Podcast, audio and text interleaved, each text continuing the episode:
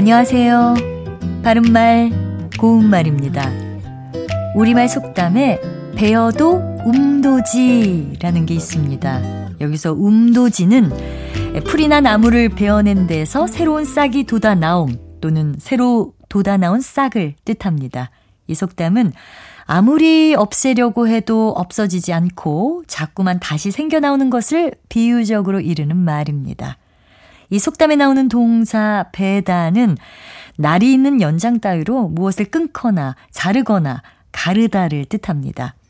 배다를 과거형으로 쓰면 배었다가 되는데요. 그렇다면 배다의 피동사인 베이다의 과거형은 배었다와 배였다 중에서 어느 것이 맞을까요? 이 경우에는 베이다의 과거를 나타내는 어미 어시 붙은 것이기 때문에 베이었다가 줄어든 배였다가 맞습니다. 발음으로만 들으면 차이를 잘 못 느낄 수 있지만 표기 형태에는 분명한 차이가 있습니다.